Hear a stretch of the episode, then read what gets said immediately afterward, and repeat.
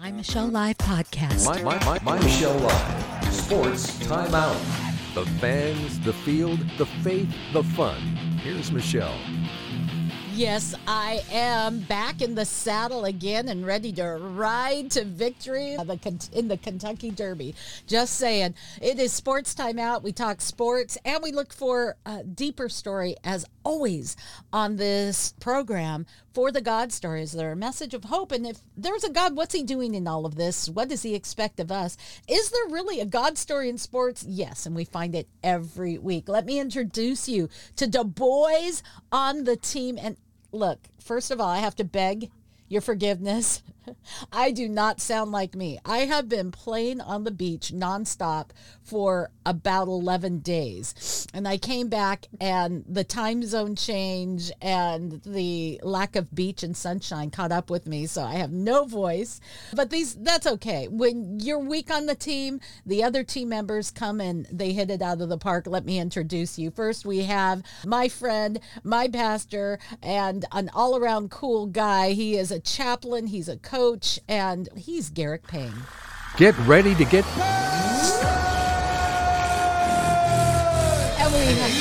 Hey, Reverend, you could have just said amen.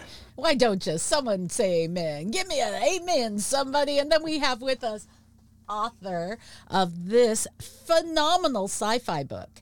It's uh, science fiction, it's faith, and it's freaking phenomenal. It's called Breaking Yesterday. You can see a link at My Michelle Live. Brent R. Author, Baker. photographer Brent R. Baker.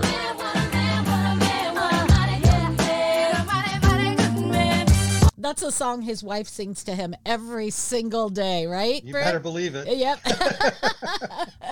guys, it's good to connect with you. It's been a while. We had to skip a couple days because I was busy doing sports on the beach, like the sport of laying in the sunshine, the sport of swimming in the surf, that kind of stuff.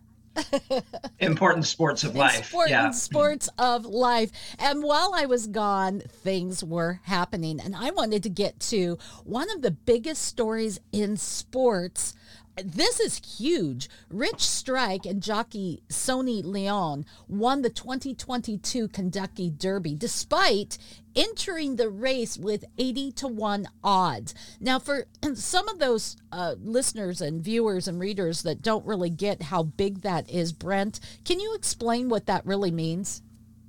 It means that if you gambled on that, on him to win, you did very well. Basically. That's the, the technical definition. Yeah, I don't know where in the field he ranked. It would have been near the bottom, but typically the odds for the favorites will be two to one, three to one, that sort of thing. So 80 to 1 that's that'd be like the that'd be like the Seattle Mariners winning the World Series in baseball. Thank you. Okay, now that puts it not in this perspective. year, but in our regular any, years. any any any year. Oh, yeah, seriously, it's huge. And so it was a huge upset. Richie was supposed to be a small time horse, okay? Rich Strike. Supposed to be a small time horse, but he won it not by just a little bit, like a whisker by a head, but by coming from dead last and outrunning the horses the hard way. It's like watching one of those movies where, you know, this horse is in last, he's struggling, and then suddenly he goes from last place, works his way through the horses, and then wins by more than a head. It was uh, what was described as miraculous. But guys, I really did want to touch on some of the tragedies that led them here. Just years before this Kentucky Derby, Reed and his staff lost 23 out of 36 of their horses when lightning sparked a fire in the stable What? back in 2016. I didn't know about that. Yeah. Wow. In 2020, Reed spent nine days in intensive care with COVID 19 and almost didn't make it. And just this last year, Reed lost two of his friends to cancer and a grandson in a tragic accident. So they've had a lot of tragedies. Before we get into some of the other sports, how we always promise to talk about the God story, I think you can see uh, a representation of a God story here. Life is tragic because there's sin in the world. But even through the tragedy, it's those, oh my gosh, are you kidding me? Beating all odds, overcoming the impossible. That's what just gives us hope and strength and, and those woohoo moments.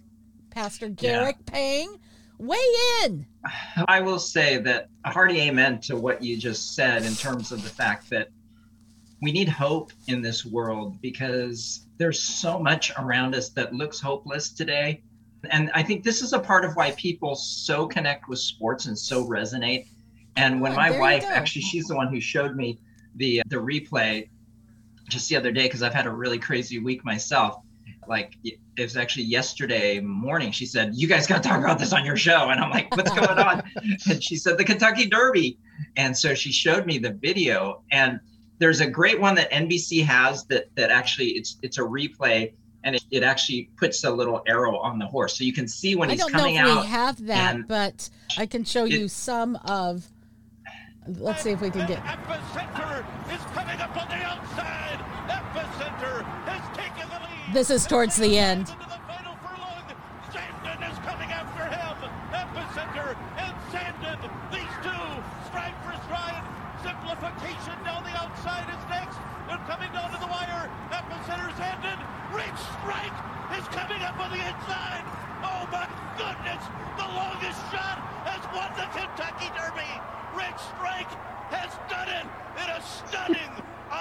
Un- incredible, unbelievable. Yeah. Seriously, the longest shot.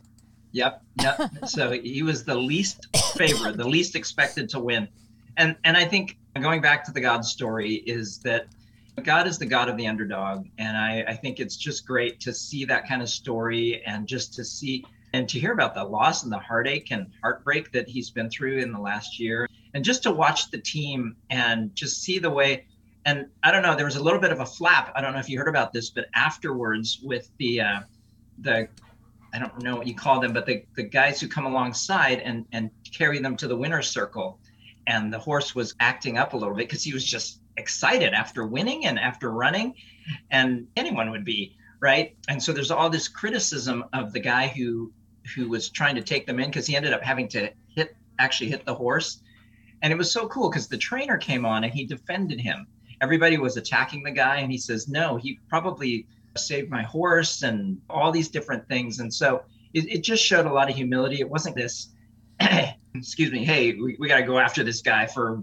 beating up on my horse or whatever. But it just take pull up youtube and just watch some of the kentucky derby stuff. It, it's it's worth your time because it, it's just a wonderful great story. It is absolutely stunning what took place and uh, going to be fun to watch how it proceeds. But what that story does is give the average person hope because it can seem like there is groups of people that have privilege. It can seem as though the odds are stacked against you. But that's why we love the underdog story, isn't it? In in our society because we like to know that the average person or even relating it to me myself I can do all things through Christ who strengthens me. That's the gospel right there. That uh, the world is uh, everything stacked against us because of it being in a sinful world, Brent. But because of what Christ did on the cross, we have this crazy awesome hope.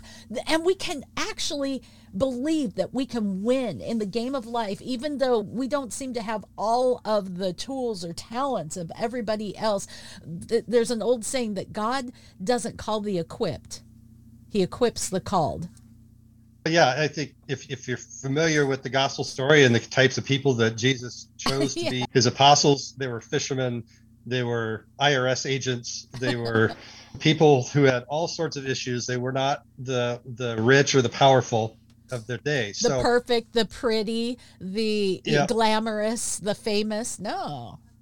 So yeah, not much of a parallel you can draw between the Kentucky Derby here, but this, you know, Rich Strike was the the, the last. If you're talking, we talk about seeding in the NCAA basketball tournament. It'd be like this, a 16 seed getting to the Final Four. Come on. He was the last, the worst odds to win of the whole field of, of 20 horses. So yeah, it's again, it's somebody who was not celebrated, somebody who was not expected, somebody that people were overlooking, that came out on top. I the Bible verse is escaping me, Garrick. Maybe you can help me with that about us uh, in the New Testament talking about us being the refuse, the the people who are looked over. You know, uh, it'll come to me.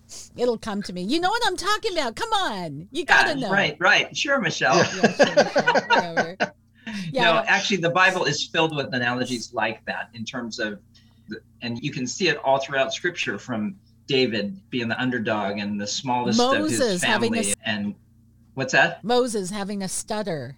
Yeah, yeah, all those different types of things. And and if you look at the scriptures, you'll see that all throughout that it's the people that were least expected uh, to be able to do something that God did something through. And that's why you need to watch The Chosen. If you haven't watched The Chosen, thechosen.tv, check it out. It's it's all about the life of Jesus and it's beautiful. I like it.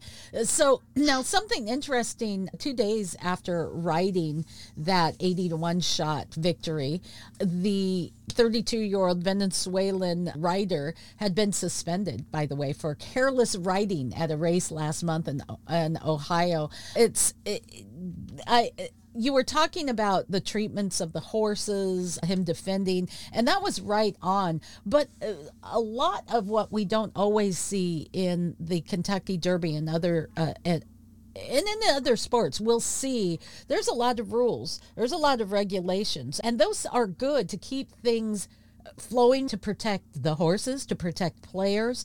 What I wanted to transition to was soccer. Now, we're experiencing right now the Lamar Hunt U.S. Open Cup. It is back on, and I'm telling you, Garrick, as a soccer player yourself, you may enjoy it. I really don't love watching it because there's no VAR and it drives me crazy because we're not watching it live where we can say, okay, maybe the maybe the ref is right. You we are seeing actual egregious, are you kidding me? Called back goals, fouls that don't get called, handballs that get completely missed. It's freaking frustrating. Yeah, it's soccer the way that we once played it, where you just have to rely on the referee.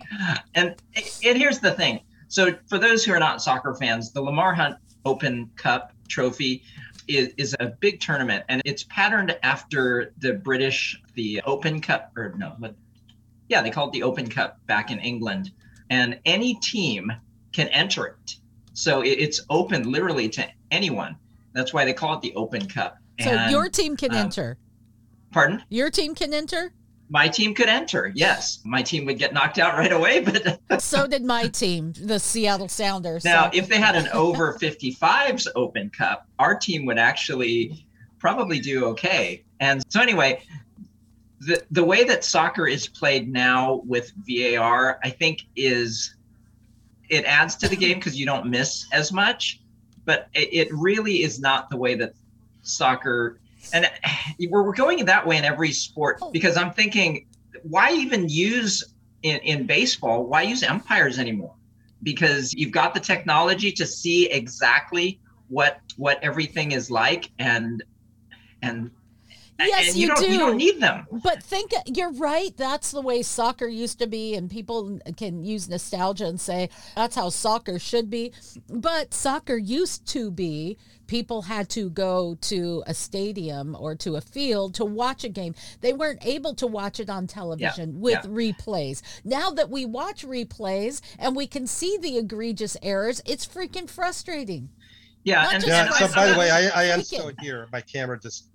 I'm blipped not saying uh, that we should go back in time because I do the replay because especially with things like people flopping and stuff like that, which w- annoys me more than anything about professional soccer. Is Thank you, flopping. ladies and gentlemen. I hate flopping. I think, especially in men's soccer, you should get your man card, not just a yellow card, uh, but uh, Any your man soccer, card. man, women, your, your children. man card should be taken. And I, unanimous hon- I've said it before. I think if there's continuous flopping, and oh my gosh, I'm so wounded because someone knocked me down. Now, don't get me wrong, you can get the crap beat out of you, but seriously, I think when that happens, they should be forced to play in a hockey match and see what it really feels like. They to just get need the- to be carded. You should be able to watch a replay and card someone for a flop. Thank you. Um, there's VAR available, so why not do that? Penalize it hard as well.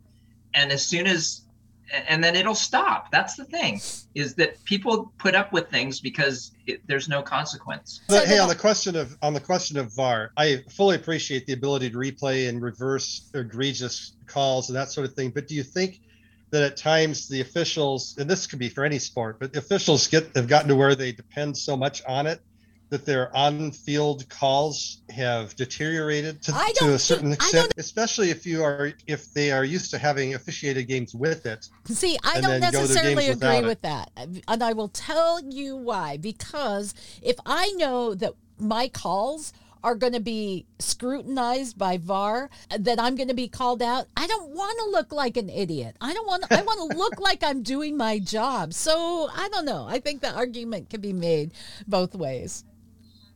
Just yeah, saying. I, I think refereeing. I, it's a tough job. It's always been a tough job, and I have, I have always have try and have the most respect for referees in our leagues in the adult recreational leagues it's sometimes you just have to get what you get and when they don't leave the center circle the entire match, then that, that's a little bit frustrating.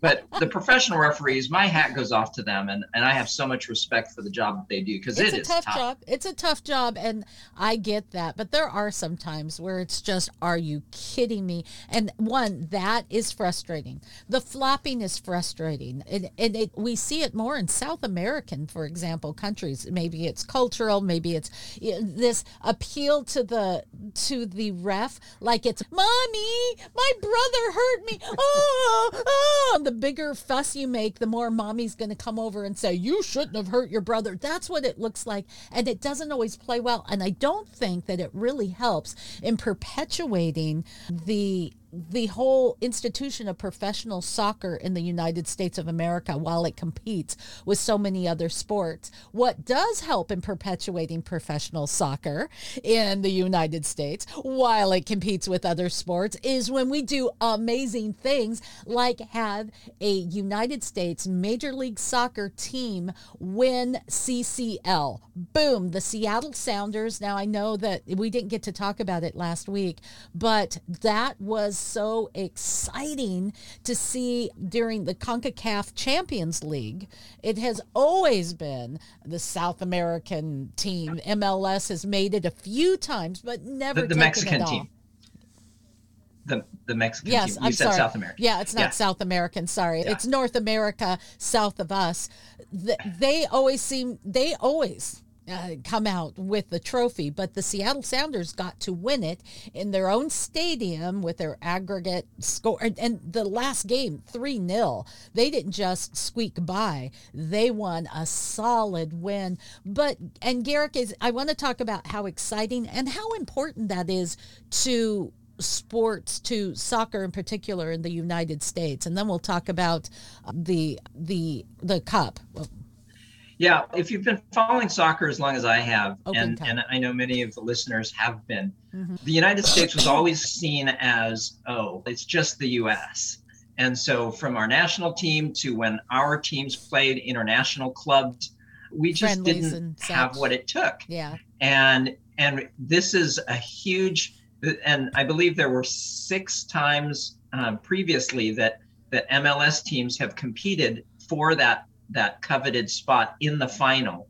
And no one had ever won up until two weeks ago when the Sounders beat, was it Pumas, Pumas from, uh, from Mexico City. And so it is a huge win uh, for us. Now we'll actually play in the, uh, I don't know what it's called officially, but it's the Sounders Cup uh, on the global stage. So the Sounders will actually the, be. I think it's called the Club World Cup. Club World, yeah. Okay, um, and, and, here's the thing it's difficult because outside of CCL, it seems like the Sounders, for example, who took it all there, put all of their eggs in this one basket of CONCACAF, and they did great and they won it. But in MLS, uh, in league games, they have lost embarrassingly. The Lamar Hunt U.S. Open Cup, they are first game, they're out. Uh, they didn't play too unimpressively, but they lost in. Um, in goal kicks at the end. So sad to me. And is that what you would do if you were the coach? Just put all your eggs in this one basket and everywhere else look like you just stink? I think we're second from the bottom in in MLS, uh, right rankings. It's a really tough situation to be in as the coach. First, let me say that Brian Schmetzer is probably one of the best coaches in MLS. He he I really agree. is an amazing coach, and it's a mentality thing that is tough for the players. And for the Open Cup, the, there, there are so many competitions, and one of the unique things about American or about soccer in general is that these different competitions are played over top of your regular season. So they, they happen during when your season is going. And so it, it is always a challenge for coaches in terms of who to rest and when. And it's And, in the Open think Cup, for Let- example, let, me I mean, a intervene in penalty this. shootout. I don't blame the Sounders for losing in a penalty shootout because that is, it's almost just like luck of the draw. I mean, it's flip a coin.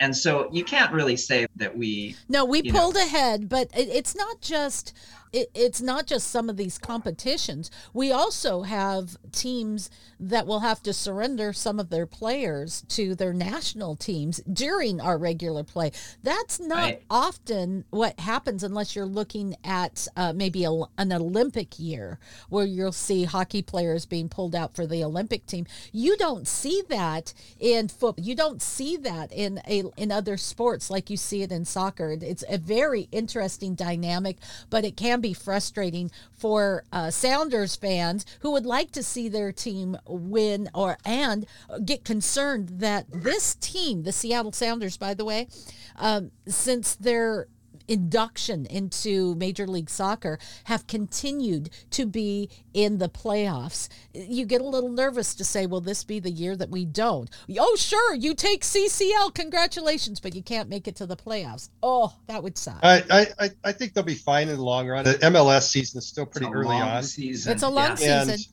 and and I they definitely put all their eggs in that CCL basket and have taken some hits. So you you've got to manage the workload of your players. I think now that they're clear of this, I, I figured they would struggle for a, a couple of weeks after they came out, out of that. But I think once they're clear of this, I think they'll get back on, on track. They've got too much talent, too much good coaching, Yeah. and too much tradition for this slow start for them to, to continue. I agree. And here's something And kind Michelle, of we int- have Kelyn Rowe. Yeah, I'm not a Rowe fan.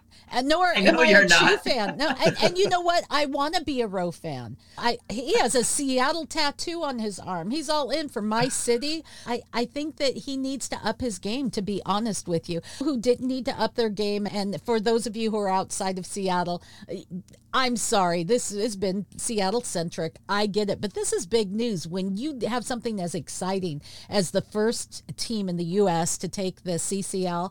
This is how excited the fans were. Seriously, the okay. You don't want to see the commercial. Uh, fans created a rave quake. There we go. We wrote ourselves into the history books today, and I'm so proud of my team. They have won the CONCACAF Champions League.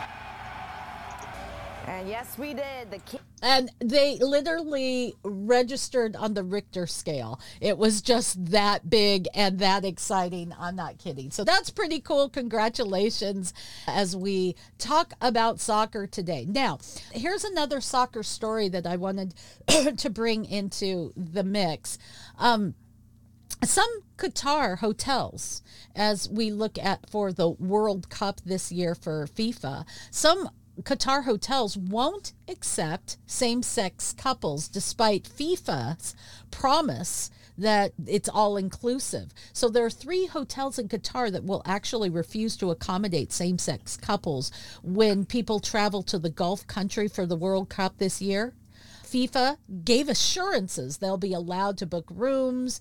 And so this is an interesting and it's an interesting story because here in the United States, everybody's a victim. We hear so much about LGBTQ rights, and yet people are so flippin' ignorant as to how bad things are in other countries. Even if somebody, if we look at our history of being a Judeo Christian influenced nation, that very influence allows for more freedom for people who are outside of a Judeo Christian pa- practicing uh, lifestyle than anywhere else in the world, Brent. Yeah, it's interesting, like you said, how these things are handled in other countries. I mean, I think we're seeing a similar dynamic as you have Um, a lot of golfers with this Saudi Arabian backed tour that's trying to make inroads. And I, I think, shoot, what was it? Oh, yeah, actually, it was on our list here with Greg Norman and his business partner. We scrutinize all sorts of these partnerships within our country and how if you give to the wrong political campaign, you get blacklisted or, or silenced. Yet here's Greg Norman, his business partner in Saudi Arabia, order the kidnapping and assassination of somebody we all make mistakes, Greg Norman said. We all yeah. make mistakes. Oops. Oh, hey, you know, another. It could be a, a, modern day David. How many of us haven't ordered the assassination of somebody? Maybe a little kidnapping. You know, it's an assassination between friends.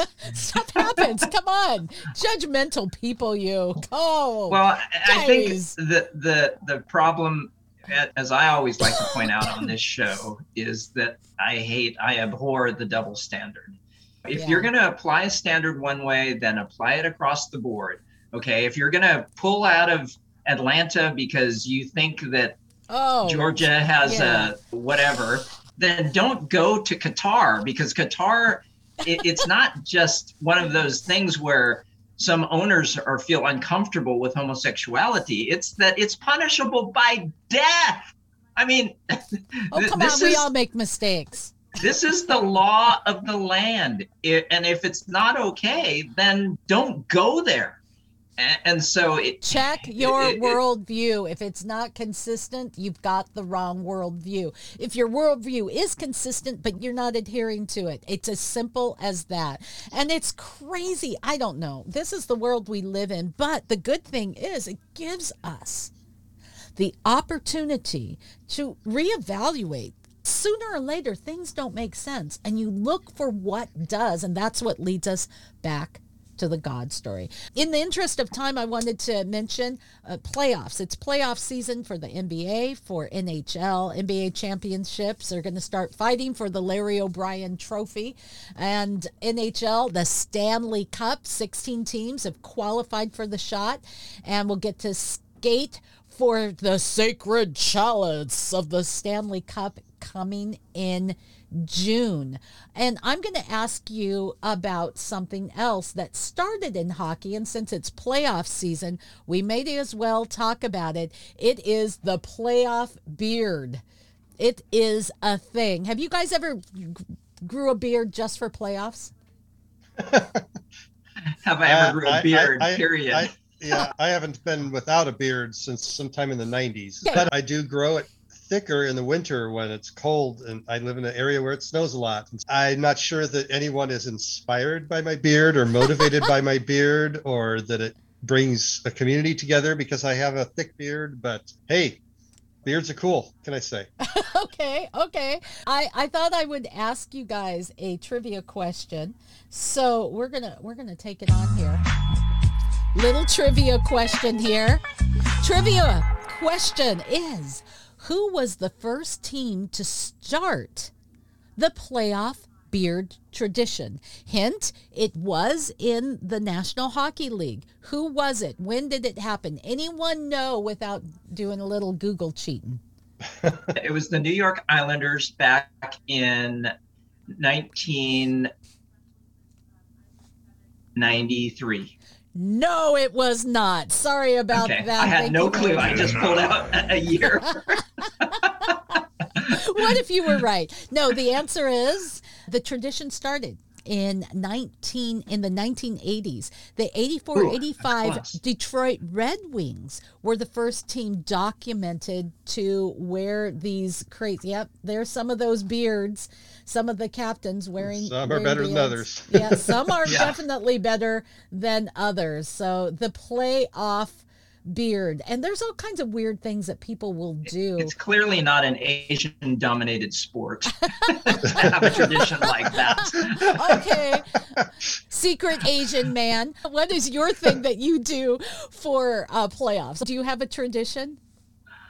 I, I, don't because I I take everything into every game, and I feel like if I had a tradition or a superstition, having played as long as I have, it would get broken at some point and then you'd have to start all over again. Sorry, I'm not big on those.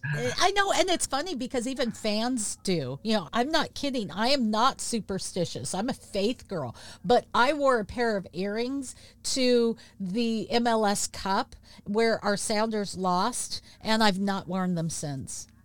Right? I'm like, I, yeah, it's your fault, Michelle. I know. That's the thing. There are people literally who will say, okay, on a game day, I have to put on my left sock before I put on my right sock. And it's okay whatever whatever makes you happy. And so we have that kind of power over the team so it's it's funny.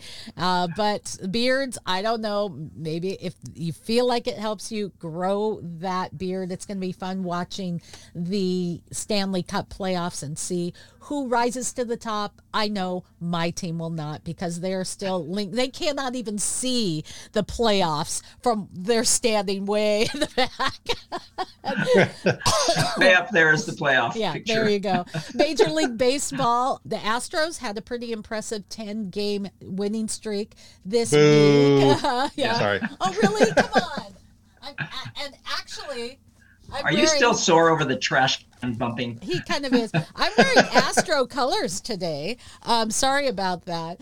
But the Astros picked up a pair of victories against the Minnesota Twins on Thursday. And in doing so, they extended that 10 to 10 games, that winning streak of theirs, pushing their lead over the Angels in the American League West. So that's pretty exciting. But aside from all of that excitement, and usually we have Josh McMillan, our Wookie of the Year, giving us our baseball highlights, specifically the, C- the Seattle Mariners, because they are the most underdog team in all of professional sports. But here's the thing, guys, despite the excitement of baseball being underway and the bats swinging, the attendance of Major League Baseball is way down this year. Any thoughts on why and what they can do about it? It's Trump's fault. Okay, moving on to our next subject. yeah. Either that or Russia. it's, it's Russian collusion. Right. That's what it is. Well, right I do there. think I, I, I, think part of it, it, it's not necessarily down across the board, but I think part of it is that we've had this issue of tanking that's been a problem across many sports. You know, teams that that clear out all their talent on purpose to try to build up draft picks and then uh. try to win later on. And I there's several teams right now. It comes to mind: Cincinnati, Oakland, Baltimore. Yeah, it's a game in Pittsburgh, itself. Teams that had that that are devoid of, I'll say, star power or even guys that should be in the major leagues yet. They're basically minor league teams trying to play in the majors. And like a team like Baltimore's lost over 100 games four years in a row. I think what's happening is that fans are fed up with their teams that aren't trying to win. And if you've got enough teams that are doing, you've got super teams like the Dodgers, you've got a few contenders. The the rich are getting richer and the poor are getting poorer in baseball talent wise. Mm-hmm. And so I think you're losing fans of these markets yeah. where the teams are perpetually not competitive.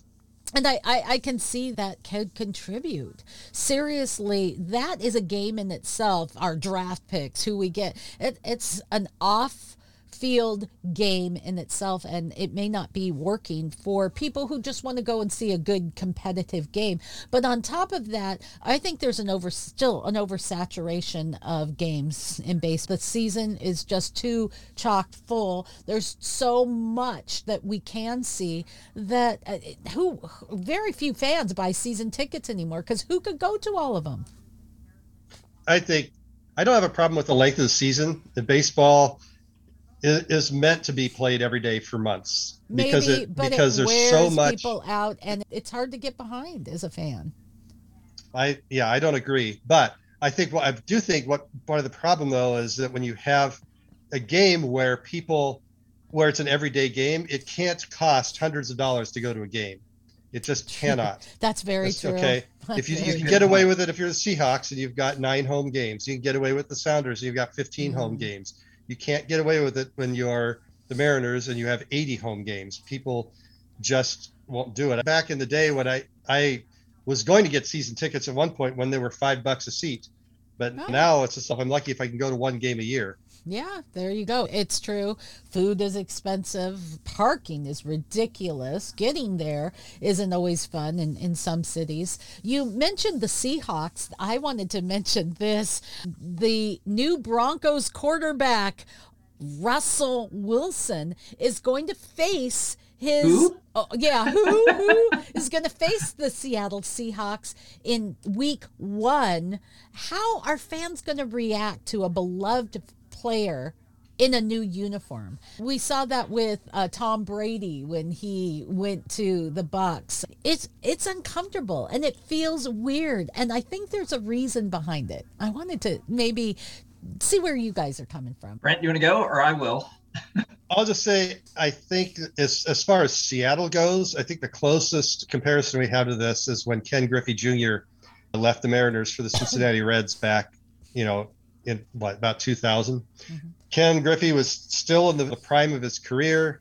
Things got tense with him and and the, the team more or less. Not so much with the city of Seattle, but there was just some dy- dynamics with the team, and he wanted to go back to to Cincinnati where he'd grown up, and so they worked out a trade to send him to Cincinnati. And he, when he came back, I think he was nervous from what I have read, but he was greeted very warmly. I I'm think not with Russell greeting Wilson, Russell it- warmly. I'm not greeting him warmly.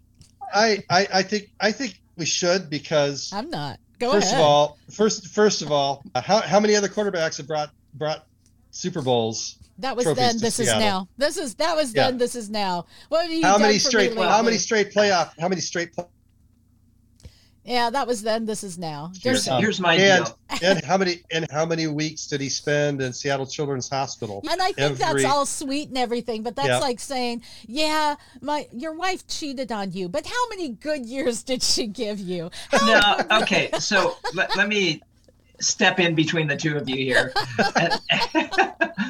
I, I think that there is an issue, and, and I think, and what Seattle fans do not like, I, I don't know any fans that would like this, is that when a player says something, but then they do something else. And I think that's why people are sore and upset. And that's why I think he's going to be greeted to a very mixed reaction. You'll get some cheers, but you'll get quite a few jeers or boos as well because of the fact that you know him and the management and and Pete Carroll they were all like oh yeah Russell's our quarterback and they knew darn that he was shopping and he didn't want to be here and he was looking for more money and he was looking for something else and so I'm just gonna I'm gonna watch the game it's Monday night football season opener and I, I certainly hope that he doesn't do to us what we did to Denver in the Super Bowl Exactly. Yeah. No, I'm not saying I'm gonna. I'm not saying.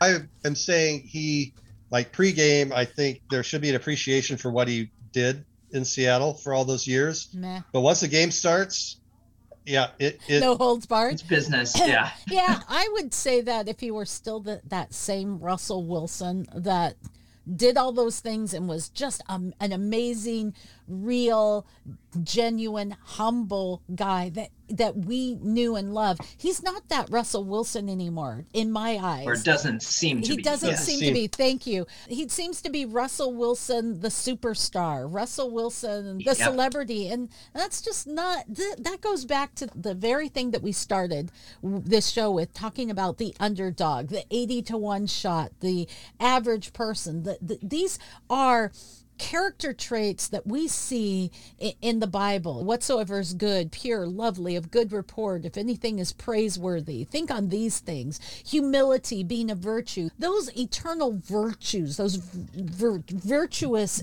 attributes are things that no matter where you are on the spiritual scale, you look at and say, wow, that is to be admired. Haughtiness and uh, stardom, and aren't we awesome? And look at me and my half dressed wife in our Facebook feeds. It's, it's not quite the same. So it's, I don't have that level of excitement for Russell or for his, you know, newfound uh, contract in Denver.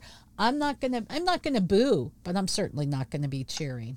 So you think this will be more like an Alex Rodriguez reception when he comes back? I, I think You that think- it's going to be a little definitely closer. think that's a better gonna be comparison. closer. Although A Rod left his Russell Wilson does not have a new contract. He was traded.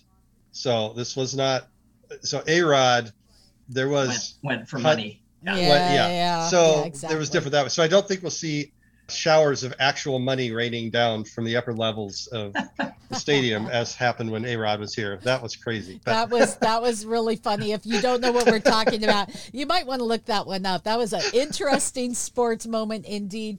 Guys, it is time for us to take our final shot as we wrap up the program and just give a final shout out to a thought, an idea, a story of the Final shot.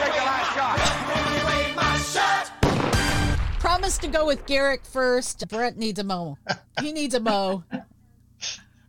Well, mine, I, I could have gone two ways with mine, but I, I decided to go with the team from Rich Strike, and that is the Kentucky Derby winner. All the odds that and everything that was against them, and just the way that. And again, if you get a chance, go out to YouTube and watch some of the interviews afterwards. And it, I watched some of the people, the stable people, and I watched the post post race interview as well, not the entire thing, but the owner gave credit to all the people, not just like the money people or just the people in the spotlight, but everybody who worked hard. And so that's just a great story, the underdog God story. That that is my final shot. Well done, Rich Strike team. I like it. I want to give a congratulations to Sydney McLaughlin, who was a U.S. Olympian, and NFL star Andre Levrone Jr. They got married, and in their marriage, they wanted to give all glory to the Lord Jesus Christ. I'm going to show a picture if possible, up on stage and uh, just showing that these are folks who know that there's something different, something better, something more important uh, than the game, than uh, even striving for fame or the high echelons of winning the gold. There's something deeper that's love and that's Christ. So, congratulations on your wedding and congratulations on not being afraid or ashamed of the gospel of Christ because it is the power of God for salvation for all who believe. Brent? So there was a game this week, a baseball game. The score was 12 to nothing, and you would not think that would have had a whole lot of interest, but just a crazy thing. First of all, so the California, or sorry, I still back in the 70s here. LA Angels. The LA Angels of Anaheim beat Tampa Bay 12 to nothing in that game. This isn't even my shout out. Reid Detmers, who's a rookie for the Angels, threw a no hitter. It was like his 10th game ever. But for the losing team, we've talked about Brett Phillips before. He was a few weeks ago. We talked about him who, who hit that home run for, you know, that girl who had cancer was like Yeah. talking about him on the air and he came up and hit a home run during the game just while she was talking. So anyway, it's 12 nothing. His team's losing. They bring him in to pitch, even though he's not a pitcher. And Anthony Rendon, who's plays for the Angels, he comes up. He's been a right-handed hitter all, all his career, and he decides, okay, this is just a fun moment. So he decides to try to hit left-handed against Brett Phillips. He hits a home run. he hit an actual home run hitting wrong-handed against this and yeah it was one of those are you kidding me? moments. I was just like oh this is stupid. He, what's he what's he doing? He goes up and hits a home run so I'm gonna have Anthony to pull that up and watch that. yep anthony rendon i'll give you overshadow uh, not really overshadowing but just a really interesting side notes to a no-hitter I like it. That's just fun. And th- those are the games where you're just going, are you freaking kidding me? That is so Yep. exciting. Next week, I'm going to share with you a story of a, rel- a professional relief pitcher whose mother I spent over a week with on the beach. And boy, her story and how she raised uh, two amazing athletes, basically almost as a single mother. And she's the one out there throwing the baseballs and Uh-huh. encouraging her kids. I'm going to tell you that story next week.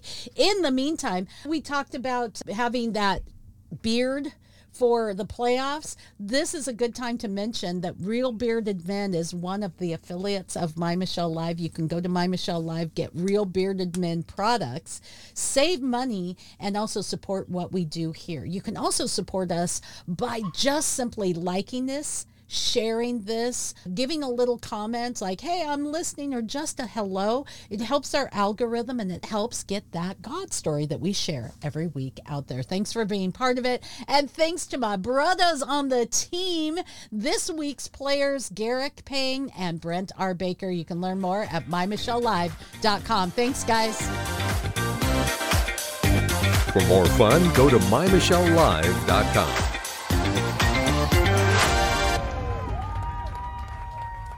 And Brent, next time, try not to look so stoic there.